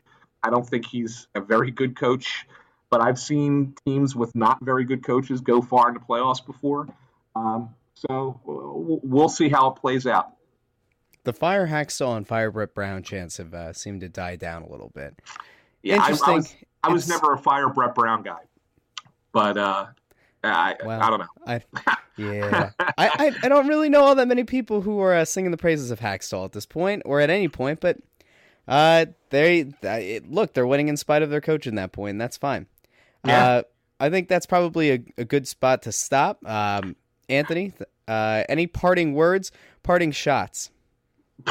parting shots. Yeah, go ahead. I, no, I, who am I taking a shot at? I mean, if, if the team was struggling, I would I would take a parting shot, but I can't right now. I, I got to sit here and I got to you know I got to eat the humble pie. I mean, I was the one who I was the first writer who came out and said maybe they should fire the coach. I was the I was a guy who said there's no way they could sustain this and come back and make the playoffs. And now here we are, and it's they still might not make the playoffs. I mean, they're they're they're, they're still only you know five points up but the fact of the matter is, is that you know they're proving me wrong. So until until then, I'm not going to take any shots at anybody. All right. Uh, by the way, has there been an, any more gutsy call going into a season than moving Giroux back to wing? That was a great decision. It really was. Turned out to be brilliant. Um, yeah, I mean, really, really, you know, it made Sean Couturier a big name player. Now, I, I got to tell you, I, will be a little. I, I got to be a little leery because if there's an injury to somebody on their top six, and the Flyers aren't saying now, and they keep saying we'll we'll update the injury situation tomorrow, that usually means it's something that's not just a keep you out for one game kind of thing. that could that could throw a big wrinkle into things. If they if they lose a Couturier or a or a Giroux or a Voracek or Simmonds or you know Konecny for Not You know. He's he's playing well. he- He he's he's done being great. benched. He's done you know sitting up in the Travis Sanheim Memorial press box seat. But you Like see, I mean, think about that. Think about that for a second. I, and I'm- I don't want to go go back into the same thing we already talked about. But think about that for a second. Konecny went through last year what Sanheim's going through this year, and now look at what it's look at what it's done for Konecny's game. So maybe there is there is a little something there to that. you're starting to sound like Mike Sielski. I don't like this. I don't, Uh, please don't compare me to Sielski. Well, look. and I got into this got into this Twitter debate earlier in the year because uh, you know it, it, whatever. No, People from a distance, Sielski's a, Sielski's, I like Sielski. He's a friend of mine. The fact of the matter is, though, but listen, This I, this is about to go Stephen A. Smith. He's a close personal friend of mine. He's the god. He's the godfather of my children. No, no, he's a good friend of mine. I don't like his take on hockey. I, I think he is far off most of the times. But if you compare me to Sielski on hockey, I get a little nervous. I like his stuff with football and baseball and basketball, but not necessarily hockey. I think he's a little, He's not a hockey guy, Bo. yeah, I Got know, it. I know, drives me crazy. Interesting. All right. I think I think we might actually call it there now, All unless we have one one last thing to jump in on. But I think we're good. Um, We're good. Anthony Sanfilippo, he covers the uh, the Flyers on the beat for Crossing Broad. Uh, you can follow him at uh, what is it? Ant San Philly. That's A N T S A N Philly. If you don't know how to spell Philly, then you're not a true Philly fan. yeah, and then Thanks. there's there's actually a story behind that, but we'll share that we'll share that another time if you want. All right, sounds good. uh, because there's a real story behind why that's my uh, unfortunately why that is my uh, Twitter handle.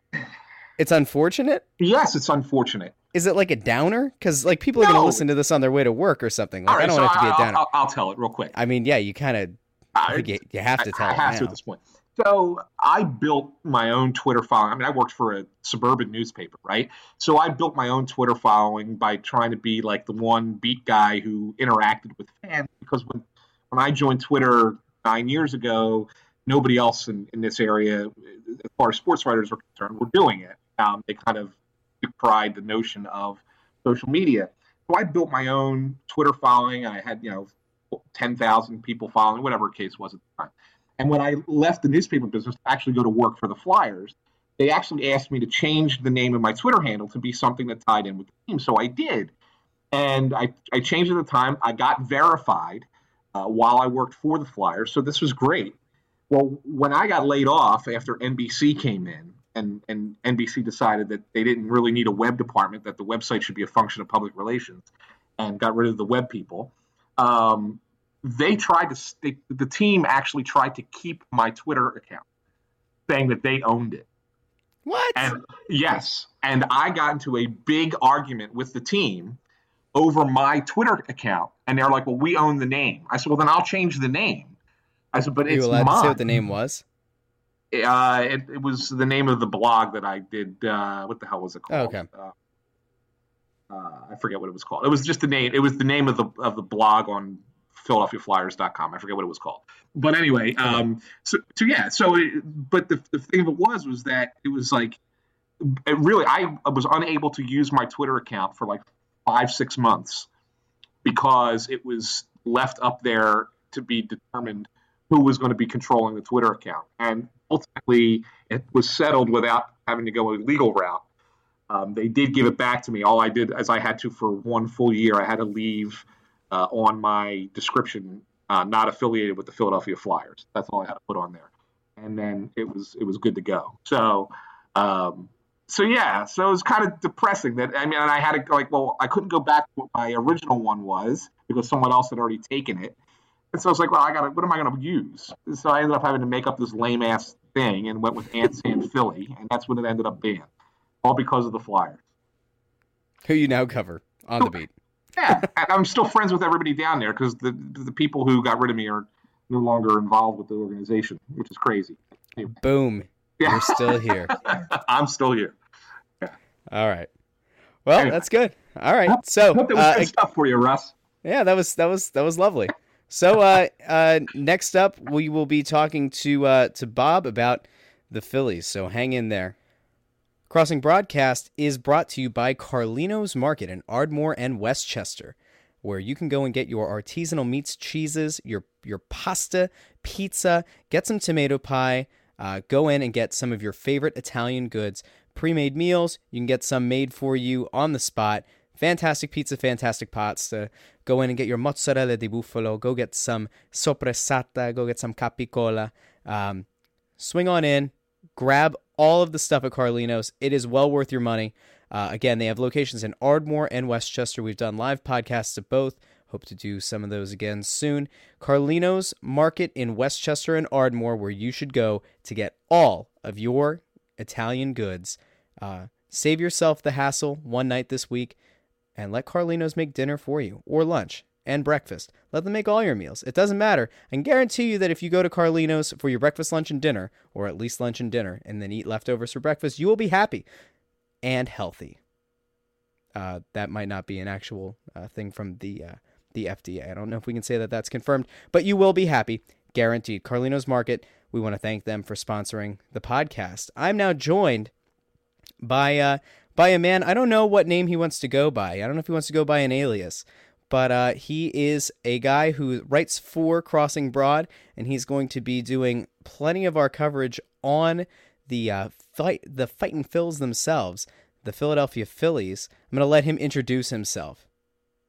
We, we could just go with Bob. I think Bob is okay, right? I mean, you know, uh, the, the name kind of, I think it, people at this point are starting to be able to put together the, the full name, but leave a little element of mystery there, I guess.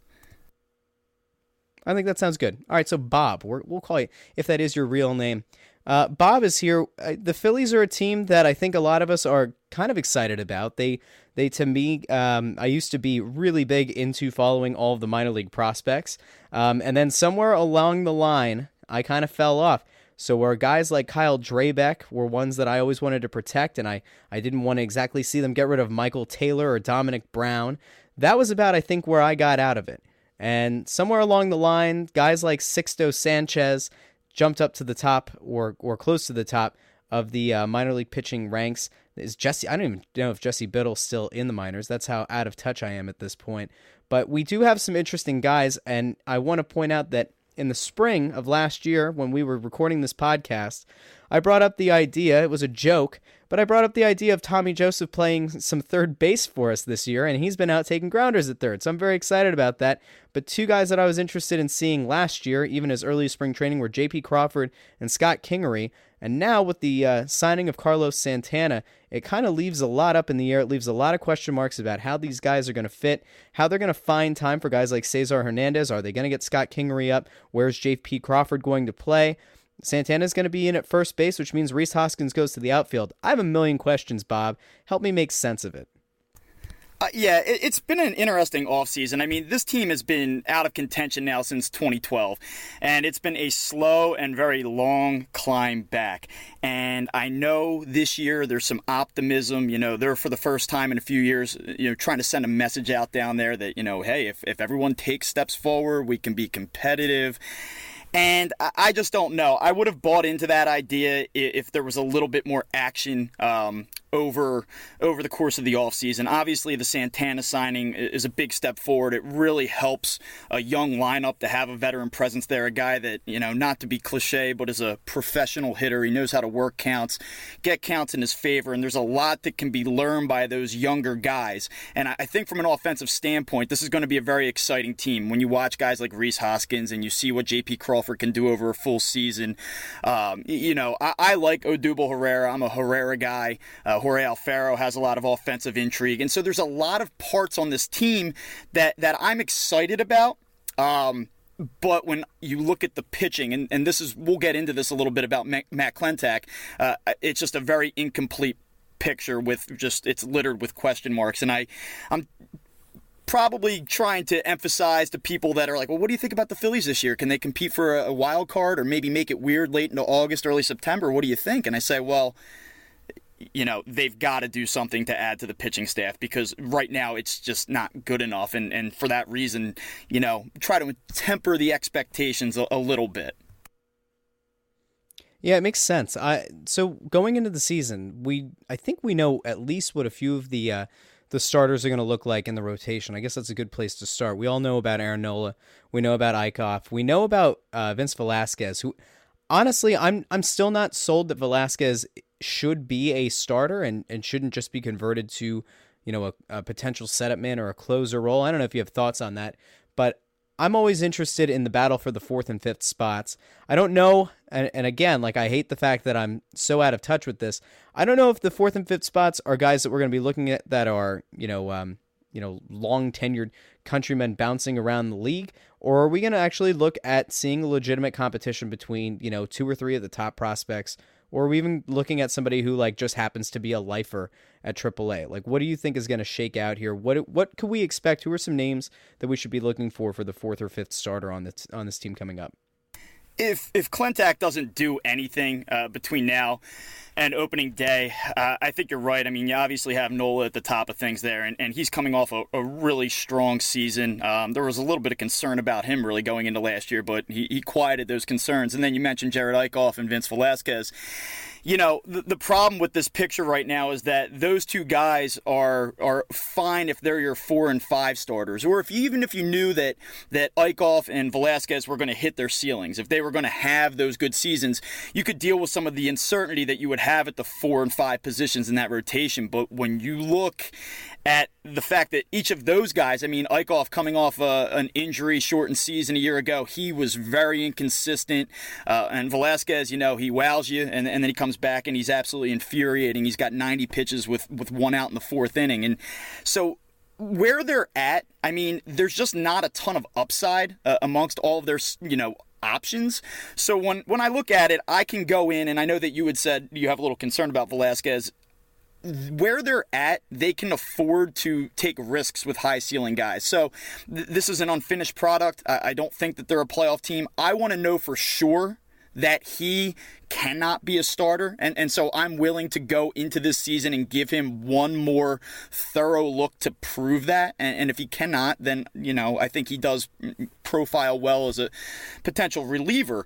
Um, Eickhoff is a guy that, that a lot of people like. I, I, I just, I don't know. I, I think he's like a four or five starter, but, but on this team, you know, he's probably your two or three, uh, the way that he slots in. And from there, it gets really uh, murky. Uh, the guy that I like that I'm the highest on is Nick Pivetta uh, for the similar le- uh, reasons to, to Velasquez strikeouts, big arm. Uh, he can throw in the mid 90s. Had a 9.5 uh, strikeout per nine ratio a year ago.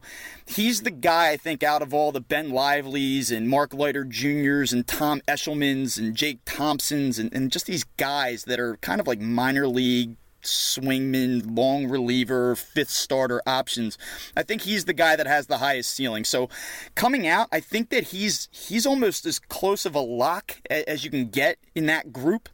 And then from there, uh, it's really a crapshoot. It's take your pick. I mean, I, I, would lean at this point just because he's the highest profile guy.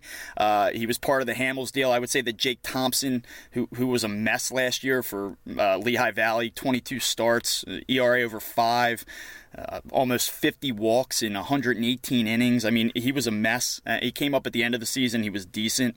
But uh, I just think from a profile standpoint, he, he probably is the inside track at the fifth starter over guys like Leiter and Lively and, and, and that type of, uh, or those type of guys.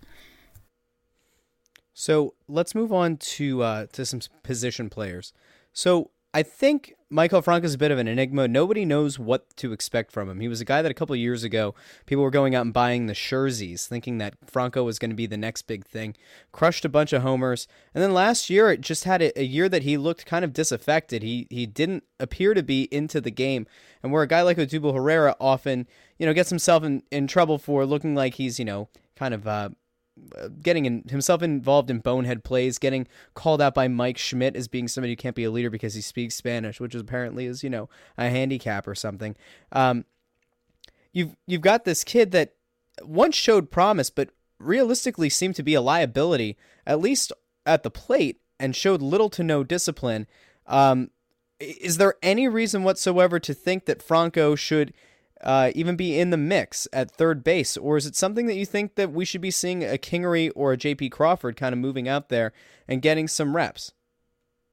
The, one of the things that I, I kind of questioned with Matt Klentak over the course of the offseason is is is he being patient? Is he a guy that's really trying to to read a, an evolving market? Is he a guy that um, knows that he has some valuable assets and he doesn't want to trade them for pennies on the dollar? You know, and I, that's I think what the optimists would say as they look at Matt Klentak and what was a fairly inactive offseason. Um, you know, however, you, you, look at a guy like Cesar Hernandez, hits 294 last year, 793 OPS, really has a good bat for the second base position. Seemingly with Scott Kingery coming up, um, you you would think that he's expendable. You would think that that's a fairly valuable commodity. Hernandez is under team control through 2020, I believe, and he's only going to make 5.1 million dollars this season. You look at the free agent market. Teams don't want to go out and spend crazy money on second tier free agents. Um, and, and Hernandez really had a lot of value heading into this offseason. And the fact that he's still here says to me one of two things. Either Matt Klentak lacks creativity. Uh, I called him creativ- uh, creatively inept uh, in an article I wrote last week. I, I, think that's a question that we have to start looking at now. Um, but you could argue that the reason that Hernandez is here is because there is so much uncertainty at third base right now. I mean, Maikel Franco has all of the tools in the world. And, and similar to a guy like Velasquez, I think that you let him try to figure it out over the first quarter of this season because the ceiling is so high. And and again, this team I don't think is an 85 90 win team. And I think it would be foolish not to allow this guy with all of these tools, who's still relatively young, to go out there and have one more shot to figure it out. Now, you, you have a hell of a contingency plan if he doesn't, because then that's where guys like Scott Kingery get involved, uh, who won't start, I, I don't think, uh, on the 25 man roster out of spring training. I think that they'll want to try to keep him down there for a couple weeks, have his uh, free agency begin in 2024 by keeping him down there. I just think that uh, it, it's a situation where you let this guy, uh, you know, try to sink or swim here, and, and if it doesn't work out, then you may move uh, Hernandez to, to shortstop potentially uh, slot. Uh, you know, Kingery at second or third. Uh, Hernandez can play a little third. Those guys all kind of become interchangeable at that point. Um, so I think that that's a, a, nice backup option to have there. But I, I can't tell you. I mean, you watch the guy play. You watch Franco play, and and he does things that amaze you. You see the raw power. Uh, you, you, see that he has gap power, consistent gap power, 30, 35 home run potential. At times plays flashy defense, and then it just goes away. And it, it doesn't just go away for a day or two. It goes away for 10 days and then you'll see another flash and so it's going to be very very interesting i think maybe one of the most important storylines in april and may of this season is going to be watching what he does out of the gate so okay Kapler is a guy, Gabe Kapler, the manager, is a guy who seems to be big into sports science, big in analytics, and especially big into busting it on the base paths and really getting to it in the uh, in the gym, hitting the weights, and doing everything that you're expected to do as a major league player. So, that in mind, do you think Maikel Franco even has the mental makeup? I, this is maybe going to paint you in a corner, but does Franco come off as a guy who's going to benefit from this uh, this Kapler thinking, or do you think he's a guy who might shrink under the pressure?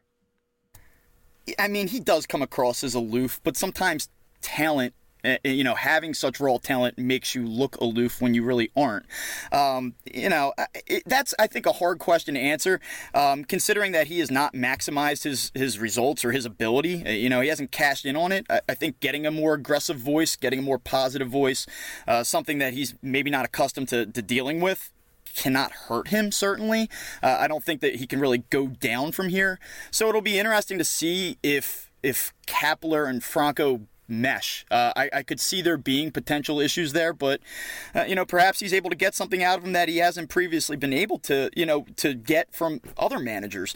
Uh, the, the, guy that I think actually is interesting is Carlos Santana. We talked about having a veteran approach, a guy that knows how to work counts, put himself in favorable positions. Um, I think that that's a guy that Franco's really going to look at and, and, maybe lean on. And I think that there's a possibility that Santana can have a, a really positive effect on him. Uh, that was one of the things when they made the signing. I said, well, this is interesting. You know, you, you don't know what's going to happen with Rhys Hoskins. Obviously, they move him out to left field. But the other thing I thought to myself was, man, if there was a guy that I would want Franco to emulate, it, it really would be Santana. And, and, there are similar power skills there. Um, and and so I think that there could be a real positive benefit from having him around. So you mentioned that Rhys Hoskins is going to have to move to the outfield because of the signing of Santana. And I don't know what it is, and, and maybe it's just me being an idiot, but I worry about Hoskins being forced into the outfield playing a position that, uh, you know, I, I don't think he had a ton of experience playing at. Um, why should fans believe that moving Rhys Hoskins for the sake of having someone entrenched at first base is any better of an idea than what they did with Darin Ruf? Uh, yeah, I know that, that Darin Ruf uh, had monstrous home run numbers, power numbers in the minor leagues. Uh, I don't believe that Rhys Hoskins is, is Darin Ruf. Uh, I think there are a lot less holes uh, in his swing. I think that there's less areas uh, that pitchers can attack Hoskins on a consistent basis and find a way to get him out. Hoskins has shown, as he's risen through the minor league levels, an ability to adapt regardless of how pitchers attack him. I, I think that people might overestimate what he is this season. If you're expecting 40, 45 home runs and, and for him to hit 280 or better, uh, I think that those are unfair and, and, probably unrealistic expectations for Rhys Hoskins, but he's a very solid hitter. He's got a quiet swing. He, he doesn't try to do too much at the plate, um, makes good line drive contact, just has a real solid plan and a solid approach as a hitter. And I think that that's going to prevent prolonged slumps from him. Uh, I, I, don't know that he's an all star this year. I, I, certainly don't think he is what you saw eh, from mid August onward uh, uh, last season. But do I think that this guy has 30, 35 home run potential? Yeah, I, I kind of expect him to do that. And, and I think he's going to give you a lot of quality professional at bats. Um, I, I, think there's a lot to like there. And, you know, sometimes when you put a guy defensively out of their element, it can have an adverse impact in, in other facets of their game. But I just don't foresee that. I think he's got the right um, mental makeup. I think he's got the right attitude. And, and though I don't expect him to be above average out there. I think that he'll give you, you know, functional. Uh, I would call it functional defense. I think that's probably you know playing it safe a little bit. But I would feel pretty good about Rhys Hoskins. I think he's going to you know be a very good player here and, and has a chance to be a very good player for a very long time. All right. So before I let you go, Bob, um, if if fans were looking to see the Phillies make maybe a final push for a free agent, uh, there were a couple people on Twitter that had asked uh, do you think there's any chance that they go out and at least make a play for Mike Moustakas to come in, I guess, and play some third base or to give them, I, I guess, a solid contribution at third base? Do you think that's a possibility? One of the, the guys that I've long kind of held the belief that they might, you know, try to make a, a final push for here, maybe on a um, uh, a high salary per uh, per season on a short term deal, uh, is Jake Arrieta is there a chance that the Phillies go in, and at what number would you be um, would you be comfortable? As far as Moustakas goes, I mean, I, I, like the guy, and again, good power there. Uh, good player, very productive player, but I, I, don't think that he fits this team's needs. Uh, I think with Franco, with Kingery uh, coming, with Hernandez, with Crawford, and then you want to look forward and, and, talk about the Manny Machados of the world. I just don't see them making a significant financial investment for an infielder at this point. I think the team has enough internal options and a lot of flexibility there uh, that that's not a realistic option for them. I mean, I would be absolutely floored if, if that was something that were to transpire at this point. As far as Jake Arrieta goes, I mean, it just depends what you what you believe. I mean, Yu Darvish signs with the Cubs for what six years, one hundred and twenty-six million dollars, I believe. There were reports out there that the Cubs had offered Arrieta similar money. Uh, he turned it down if he wants six years, I don't think the Phillies are an option. Uh, but then again, I don't know that the market is going to allow for him to get five or six years. It really is going to depend on on what Arrieta wants to do. I don't think he's going to take a one year prove it deal because there's really nothing left to prove, and, and he's already up there over 30. So that doesn't make a ton of sense. But if he wants to sign, uh, you know, bigger annual money on a shorter term deal, let's say three years 90 million, three years 95 million. The Phillies have so many, you know, such vast financial resources and, and just little salary committed in the short term to this roster that it makes a lot of sense to me. It gives you a little bit more of a known commodity at the top of the rotation. You pair him, Arrieta, with Nola. All of a sudden, you know, if Eickhoff kind of bounces back and has a, a decent year and Velasquez hits a ceiling and then a guy like Pivetta, you know, comes up and makes a big, big leap forward, then you're talking about the Phillies being being competitive in, in 2018, playing meaningful games into August and September. But I just don't know. I, I look at the agent, I look at Scott Boras, I know what he wants.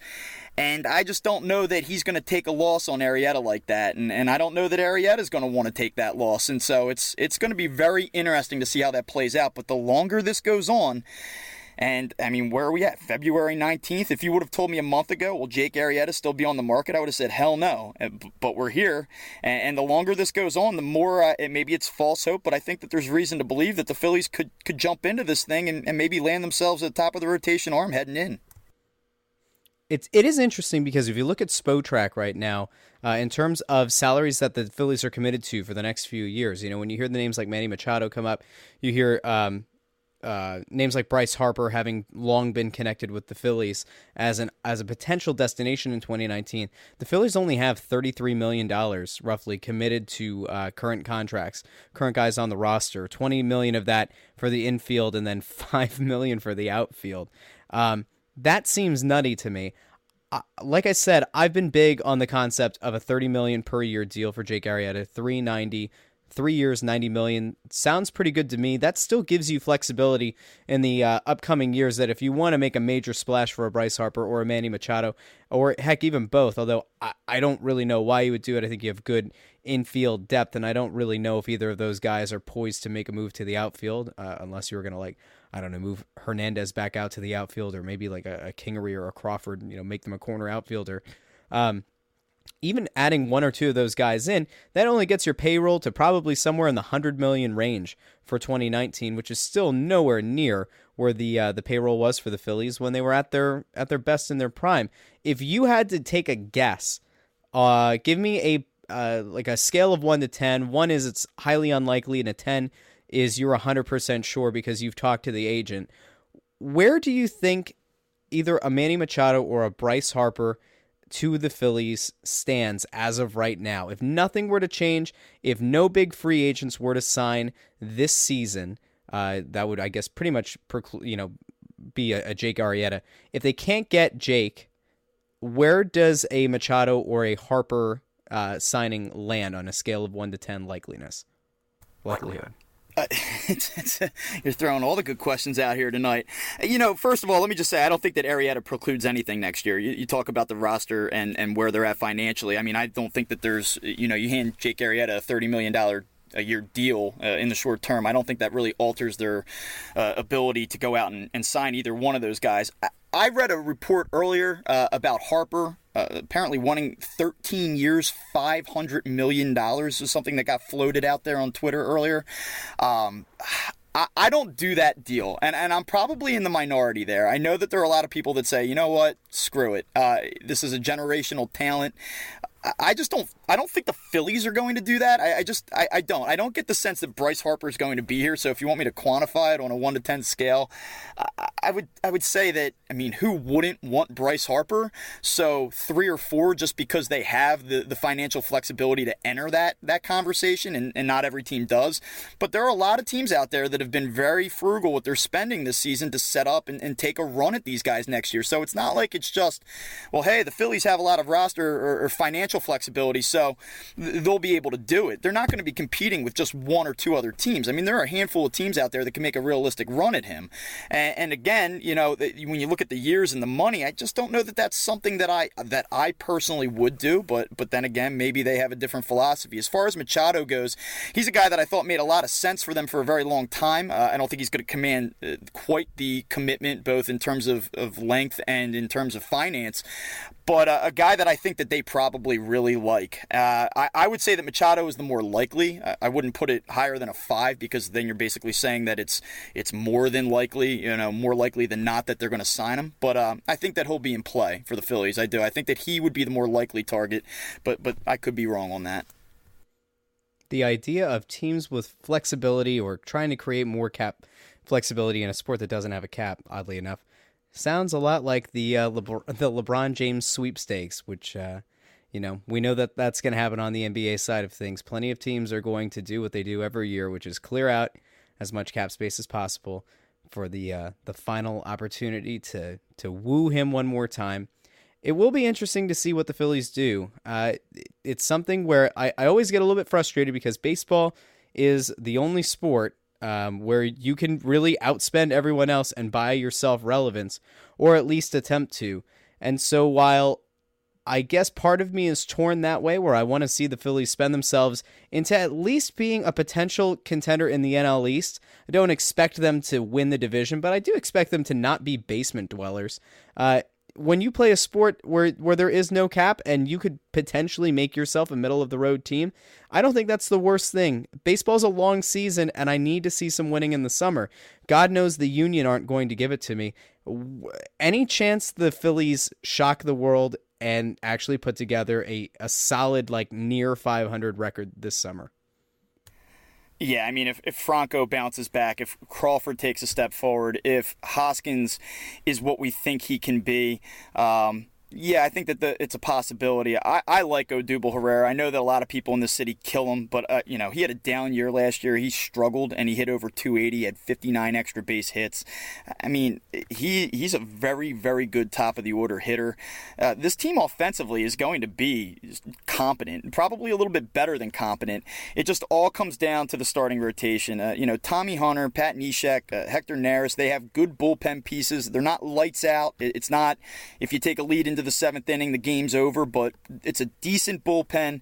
They have a lot of interesting young offensive pieces that I think can and probably will take a step forward, but the starting rotation is just so limiting. I mean, in order to win with what they have, Nola is going to have to be a top 10 pitcher. Eickhoff is going to have to replicate his form of 2016. Velasquez is going to have to cash in, stay healthy, and, and really realize his ceiling. Uh, and then Pivetta will have to do the same, and then they're going to have to get functional league average average fifth starter production out of, of whoever fills that spot. You, you go out and you, you solidify the rotation with an Arrieta maybe a guy like Alex Cobb, though I'm not as high on him, uh, then then I think it does become a realistic possibility. But as it stands now, if I had to pick a number, uh, I don't think they're going to be a bad team by any stretch, especially because this division is so weak. Uh, the Marlins are a mess. I, am not a big believer in what the Braves have. The Mets are a very meh team. Uh, with a weak division, I, I, think they're a 75 to 78 win team right now, uh, a little shy of 500. They go out and they get a piece and they get off to a good start and start believing in themselves. With a young team, new manager, kind of quirky. I could see a scenario where they, they are competitive, but they've really got to do something about the pitching. And if they don't, then I think that this is a year where you see a lot of positives, but it may not translate into competitive baseball late in the summer. That didn't sound so negative. I guess to uh, to quote the great Lloyd Christmas from Dumb and Dumber, so you're saying there's a chance. I am saying there's a chance. There is a chance. All right. Uh, a big thanks to Bob, who writes for Crossing Broad. Be sure to check out his work. He covers a lot of different stuff uh, as the uh, baseball season is getting ramped up. You'll see him uh, covering anything from Nick Foles on Ellen to uh, to breaking down Eagles storylines. He's he's contributed a ton to the site. Make sure you check out the stuff that he posts and uh, follow him on Twitter. Uh, geez, you have so many different names that you use between Slack, but uh, follow him on Twitter at BW Crossing Broad. Bob, a big thanks. Any last words? No, I appreciate you having me on. Uh, you know what? It's, it's going to be an interesting season. I, I, will say that. There's going to be a lot to look forward to and, and, a lot to talk about. So make sure you catch it on the site. Thanks, guys. And of course, a huge thank you to Kevin, Anthony, and Bob for all coming on today. Um, and more than anything, a big thank you to all of you who listen. I know that it has been a really wacky schedule since the uh, Eagles won the Super Bowl. And uh, on behalf of Kyle and Adam, we wanted to thank you for sticking with us and uh, for making us part of your daily routine Mondays, Wednesdays, and Fridays. Uh, Kyle and Adam will be back on Wednesday. We'll hopefully be resuming our normal schedule. When when uh, we go onto Twitter and and I poke fun at Kyle for having a ton of shirt orders, um, I know he's grateful for them. but holy crap, guys, it is the most ridiculous thing I've ever seen. Uh, the amount of people who have bought shirts, it's it's fantastic. It's awesome, and uh, it's that kind of support that keeps the site and the podcast going. So um, keep that up, and we'll talk to you again on Wednesday.